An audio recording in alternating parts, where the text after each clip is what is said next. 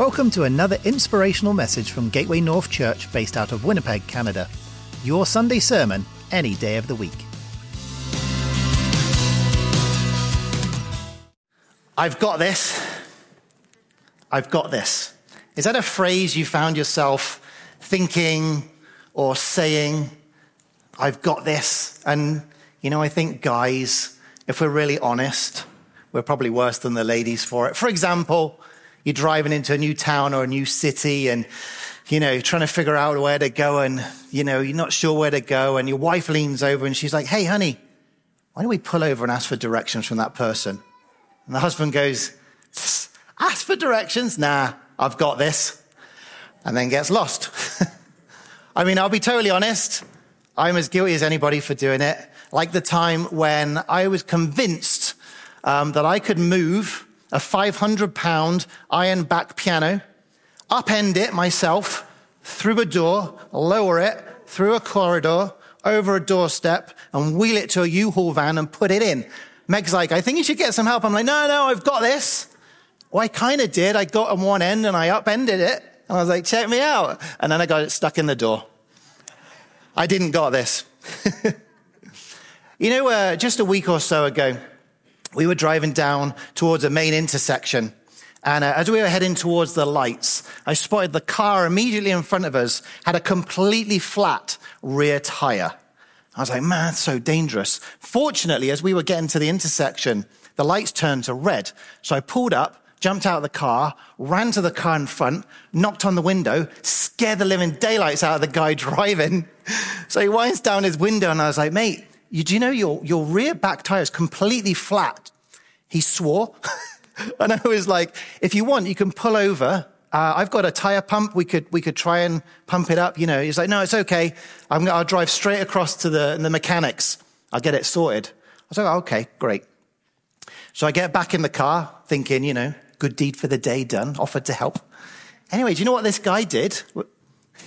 the lights turn to green. Instead of driving straight across to the mechanics to get his tire fixed, he turns left, which was the way we were going, onto a major road that's 80 kilometers an hour. He's doing 90, pulling away from us, tire flapping away at the back. I'm like, dude, this guy, he's going to wreck his car.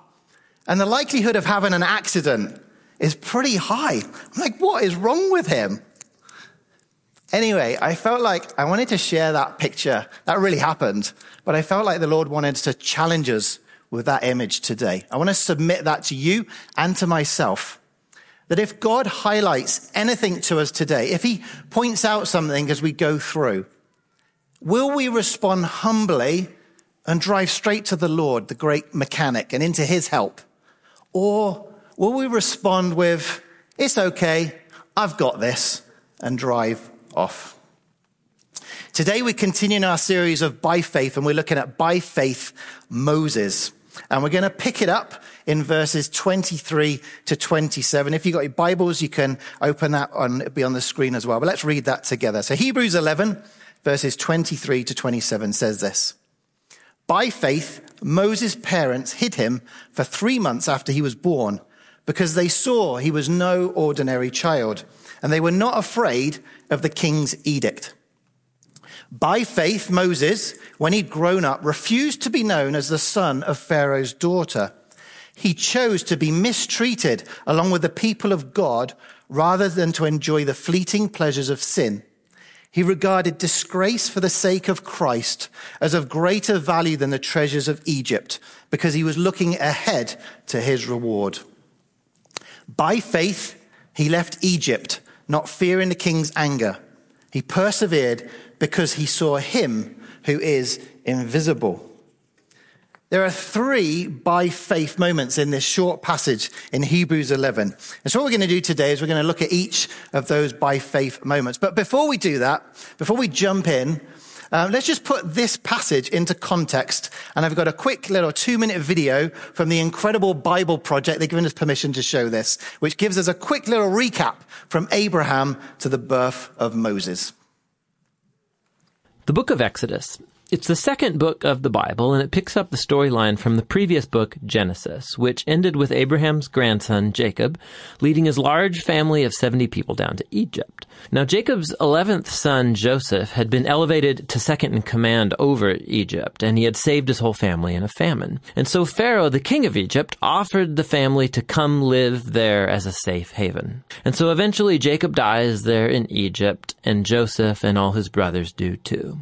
About 400 years pass, and the story of the Exodus begins. Centuries have passed, and the Israelites were fruitful and multiplied, and they filled the land. Now, this line is a deliberate echo back to the blessing that God gave all humanity back in the Garden of Eden. And it reminds us of the big biblical story so far. Humanity forfeited God's blessing through sin and rebellion, and so God chose Abraham's family as the vehicle through which he would restore his blessing to all the world. But the new Pharaoh does not view Israel as a blessing. He actually thinks this growing Israelite immigrant group is a threat to his power. And so just as in Genesis, humanity humanity rebels against God's blessing, so here Pharaoh attempts to destroy the source of God's blessing, the Israelites. He brutally enslaves them in forced labor, and then he orders that all the Israelite boys be drowned in the Nile River. Now, Pharaoh, he is the worst character in the Bible so far. His kingdom epitomizes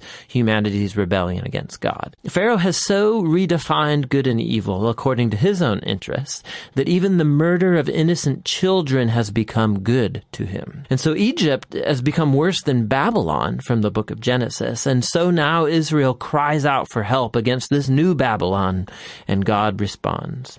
God first turns Pharaoh's evil upside down as an Israelite mother throws her boy into the Nile River, but in a basket. And so he floats safely right down into Pharaoh's own family.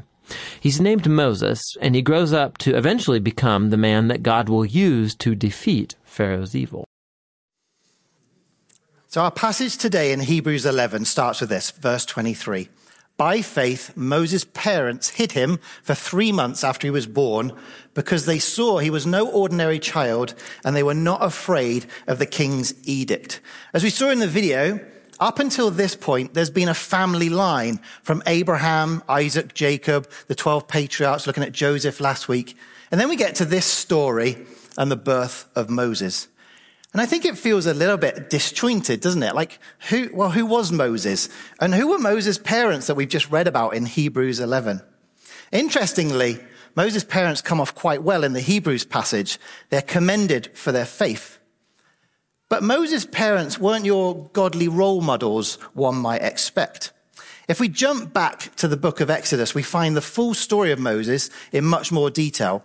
And it starts with this in Exodus 2, verses 1 to 2. Now, a man of the tribe of Levi married a Levite woman.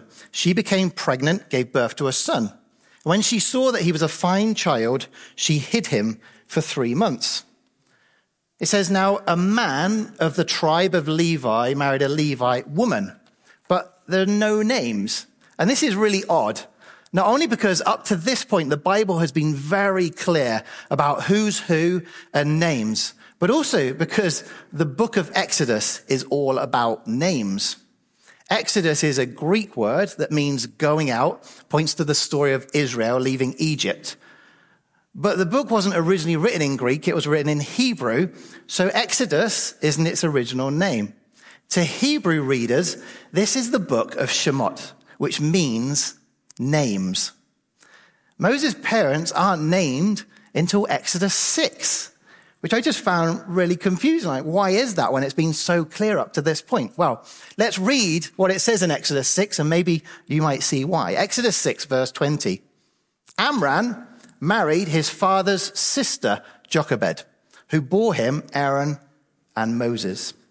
Amram, Moses' dad, married his own aunt, his father's sister. Now, the law that would define that this is ungodly wouldn't come until later on in Leviticus 18, which says this in verse 12. Do not have sexual relations with your father's sister. She's your father's close relative. Irony of ironies, it would be Moses who would pen that law on behalf of God and for God's people. Now, I don't want us to get stuck here, even though it's really fascinating, but I do think there's a really important point as we look at this whole topic of by faith, Moses' parents. The writer of Hebrews doesn't highlight any issues about Moses' parents, but holds them up as an example of by faith. Verse 23 said, by faith, Moses' parents hid him for three months after he was born because they saw he was no ordinary child and they were not afraid of the king's edict. The writer of Hebrews picks out this seemingly random Hebrew couple because they responded by faith and because their act of faith meant that this chosen no ordinary child, Moses, wasn't killed by Pharaoh and his evil edict, but ended up in the care of Pharaoh's daughter, which is just a miracle. Let's not get stuck here, but let's take something important away from it, and it's this. God is in the business of restoration. Maybe some of you didn't have or don't have good, godly parental role models. Maybe some of you have made poor parenting choices in the past. I know I have. But God is in the business of restoration. Nothing from our family history can stop God working in our life in the future. God is more than able to restore and heal us from everything in our past and use it for his glory. Hebrews holds up this seemingly random Levite couple for their faith. Did they make poor choices in the past? Maybe. but that's not what they're remembered for because they made a faith choice and God did the rest. And that's what they're commended for. You know, maybe you've been dealing with some challenging family dynamics or poor family choices that maybe you made or someone else made for you. Maybe you're feeling like you have to be the one that says, okay, I've got this. You don't. Take it to God who is in the business of restoration. And we want to give you an opportunity to do that at the end. Okay. Oh, dry mouth. Let's move on. That was by faith Moses' parents. Let's look at the second by faith in today's passage. By faith, Moses chose his identity.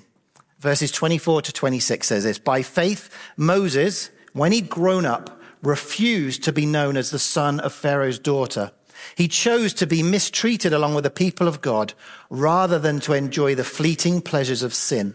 He regarded disgrace for the sake of Christ as of greater value than the treasures of Egypt because he was looking ahead to his reward.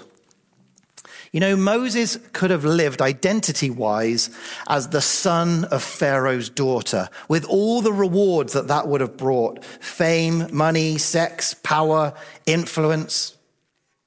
How many of us, if we're really honest, are still kind of lured towards those sorts of things. You know, if I, if I just had more money, if I just had more influence, if I was famous. How many of you have heard of Charli D'Amelio? Charli D'Amelio, for those who don't know, is now the second most followed influencer on TikTok with 150 million followers. Charli D'Amelio exploded onto the scene with videos of dance choreography. She ended up being the first star from TikTok to appear in a Super Bowl commercial. And she's been on the show Dancing with Stars on Disney Plus. She's just 18 years old, has a net worth of $18 million, and she's influencing 150 million people. Let's just put that number into perspective. In Canada, there's a population of 38 million and she's influencing 150 million people. Charli D'Amelio is an influencer. She has it all. Fame, money, power, influence. Charli has got this. Or does she? You know? She doesn't got this. Charli D'Amelio has talked openly about struggling with panic attacks, being bullied online, having an eating disorder, anxiety, and depression. Now, why am I sharing this? Well, because we have a tendency to look at these influencers and think, wow, they've got this. They're my inspiration. That's, that's, that's the life I want to go after. But they don't got this. Listen to this quote from an article about why do teens idolize celebrities. It says this. Taking other individuals as a reference, that is, shaping life according to theirs, is losing personal authenticity. That is, losing identity. Do we really want to lose our personal authenticity, lose our unique identity? Moses could have had it all money, fame, influence, an identity as the son of Pharaoh's daughter, with all the worldly pleasures that he could get with that identity. Here's a guy who could have had it all. Moses could have been that guy strutting about going, check me out. I've got this. But he didn't. He made a radical choice. By faith, Moses, when he'd grown up, refused to be known as the son of Pharaoh's daughter. He chose to be mistreated along with the people of God rather than to enjoy the fleeting pleasures of sin. He regarded disgrace for the sake of Christ as of greater value than the treasures of Egypt because he was looking ahead to his reward. Moses refused, he made a choice not to be identified as the son of Pharaoh's daughter. Instead, he chose to endure ill treatment with the Israelites, who were basically slaves to the Egyptians. You know, Moses could have ruled over the Israelites if he'd chosen to be known as the son of Pharaoh's daughter and identified as an Egyptian, but he didn't. Moses made a choice not to find his identity as a son of Pharaoh's daughter. He made a choice to reject the temporary pleasures of sin, the fame, money, sex, power, and influence. And why? Well, it told us in verse 26. He regarded disgrace for the sake of Christ as of greater value than the treasures of Egypt because he was looking ahead to his reward. You know, personally, I find that really challenging. Moses chose disgrace for the sake of Christ over all the treasures of Egypt. How does that example challenge us today as followers of Jesus? What keeps us from living fully for Jesus? Do we try and connect with the culture or pleasures that we're surrounded by? One foot in the world, one foot with the Lord. Do we want to hold on to our treasures, whether that's money, popularity, influence? Maybe it's a wrong relationship rather than living a life devoted to Jesus. Are we focusing our life on, I've got this? Or are we genuinely following Jesus and saying, hey, I don't got this, but Jesus does? What or who is our number one priority in life? And I'm not saying this is easy. I'm pretty sure it wasn't easy for Moses to make that sort of radical decision. And honestly, the older I get, the more I realize I don't got this. But the example of Moses in Hebrews 11, I believe, it isn't put there by God for us to feel defeated as we realize more and more that we don't got this. I believe it's put there as an inspiring challenge to live radically for Jesus, to not hold on to personal treasures, but rather hold on to Jesus. You know, maybe a personal treasure for you is the treasure of personal pride and the need to be right. That's definitely something I've had to work through. The struggle to choose Jesus, choose humility, choose to say sorry, to admit you're not always right. Honestly, I don't find that easy. Maybe it's an area of self control. You know, life's hard. We're tired. Get home. You're like, it's been a long, challenging day.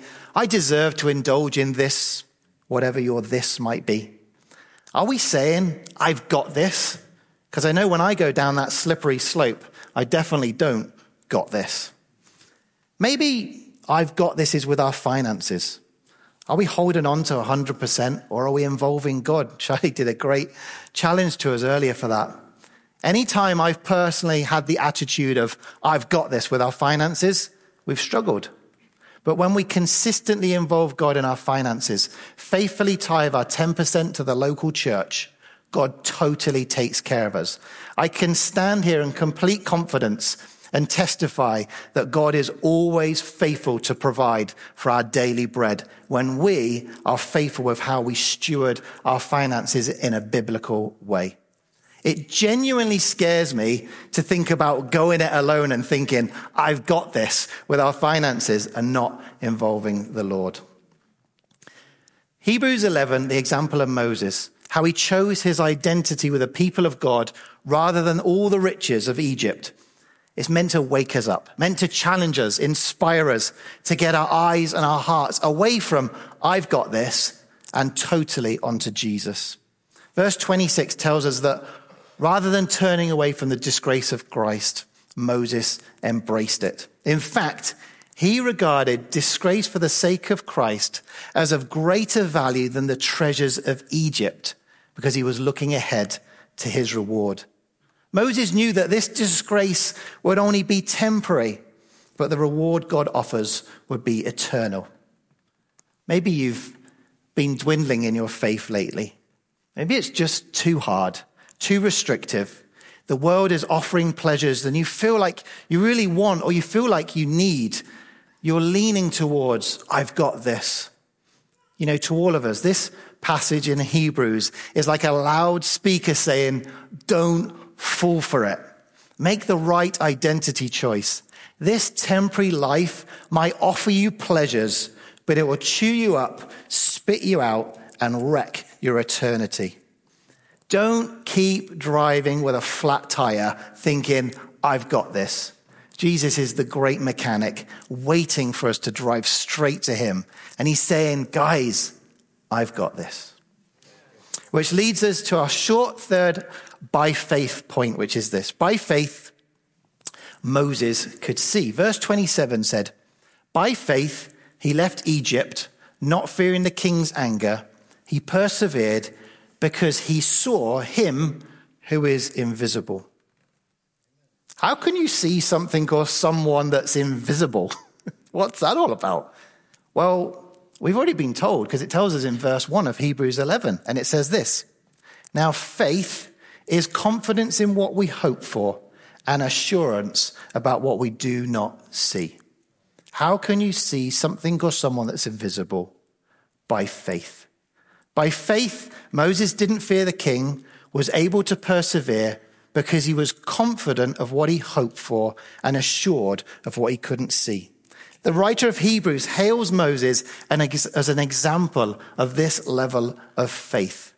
Moses, whose confidence was in what he hoped for and in the assurance of him who is invisible, what we do not see. This is a great example of by faith. Moses knew his own limitations. Moses had loads of issues, by the way, loads of issues. But he had confidence in Jesus, him who is invisible. That's how you can see someone that's invisible. That's how you can see Jesus. You know, the book of Hebrews as a whole really has one overarching goal, and that's to make it clear that Jesus Christ exceeds all other people, purposes, or hopes that we could chase after. By focusing in on Moses, the writer of Hebrews was really trying to hammer home this point. You know, the original readers of Hebrews at the time were being persecuted under Nero. They were suffering persecution and disgrace for bearing the name of Christ, and they were considering returning to the Mosaic law. The original audience wanted to turn away from the disgrace of Christ by returning to the old covenant system. So the writer of Hebrews takes their great Moses and highlights that Moses himself made a choice, that he made an identity choice to lay hold of disgrace for the sake of Christ. Moses could see him who is invisible, Jesus, by faith. It's an incredible summary by the writer of, of the book of Hebrews it must have blown their mind when they read it for the first time. They were probably thinking, okay, guys, we've got this. Let's go back to the old covenant, the Mosaic covenant. But the writer to the Hebrews was saying, no, that's not how you get it. It's only in and through Jesus Christ. Look at Moses' example and run to Jesus. You know what I find really encouraging all of this was that Moses was just an average person like you and me. If you read the story of Moses in Exodus, you find that he was a murderer. He ran away from Pharaoh. He doubted God. He doubted himself. He doubted his own abilities. He had a speech difficulty. He took matters into his own hands. He had anger issues. Like, this is a regular guy that messed up big time. Yet the writer of Hebrews doesn't talk about that. He holds up Moses as an example of a great man of faith. I find that so reassuring. God loves to use ordinary people like you and me who've come to the revelation that we don't got this, but that Jesus does. God loves to use ordinary people like you and me who, by faith, can see him who is invisible, Jesus and then guide us to join him in doing extraordinary things for the kingdom of God. You know, there is no doubt that the writer of Hebrews is clearly linking these areas of faith for Moses back to Jesus. In verse 26, we read that Moses regarded disgrace for the sake of Christ as of greater value than the treasures of Egypt because he was looking ahead to his reward. The original word for Christ in the original text was Christos. There is no ambiguity here. The writer of Hebrews going, it's all about Jesus. The writer of Hebrews, as he was writing, led by the inspiration of the Holy Spirit, was clearly pointing the original readers and us to Jesus. So that's where we'll land this. By faith, Moses' parents. By faith, Moses found his identity. And by faith, Moses could see. Did God highlight a flat tire to you this morning? Maybe with your family situation, maybe with your identity, or maybe your faith in Jesus. Whatever God highlighted to each of us today, we're now left with a choice. And it is a choice. It was for Moses and it is for us. Will we respond with, it's okay, I've got this, and drive off? Or will we drive straight to Jesus, the great mechanic, and into his hands. Personally, I don't got this, so I'm going to Jesus. I leave that challenge with you. Thank you for tuning in to the Gateway North podcast. We hope you've been challenged and inspired from God's Word. To find out more about Gateway Church, head to gatewaywinnipeg.com.